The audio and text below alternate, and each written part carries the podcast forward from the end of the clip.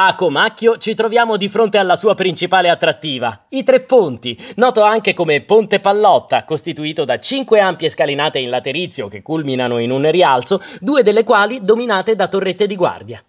La città è ricca di pregevoli architetture, a partire dal Santuario di Santa Maria in Aula Regia e dalla Manifattura dei Marinati. Da qui, percorrendo il porticato dei Cappuccini, arriviamo al centro della città, dove troviamo la Cattedrale di San Cassiano e l'imponente torre campanaria. Nel rione Carmine possiamo ammirare l'omonima chiesa dedicata alla Madonna. Da non perdere anche la piccola chiesa di San Pietro, annessa all'ex ospedale settecentesco San Camillo, ora Museo delle Culture Umane nel Delta del Po. Comacchio è una città sull'acqua, visitabile anche in barca. Sono tanti infatti i punti di attracco per le caratteristiche batane, grazie alle quali possiamo raggiungere Palazzo Bellini e il contiguo Museo del Carico della Nave Romana.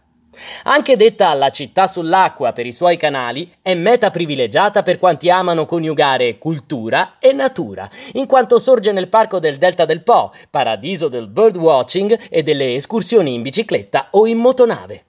La cittadina è anche la capitale della pesca all'anguilla, qui cucinata in ben 48 modi diversi.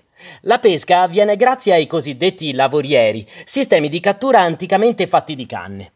Da questi le anguille sono prelevate per poi essere selezionate e conservate dapprima vive in vasche o in grossi cesti immersi, le bòlaghe.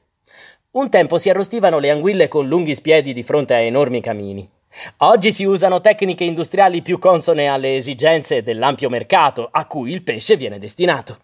Il camping Ancora offre la sosta ideale su un'area verde di circa 50.000 metri quadri, tra dune naturali e vegetazione spontanea, e dispone di un'ampia spiaggia privata a fondo sabbioso, ideale per i bambini.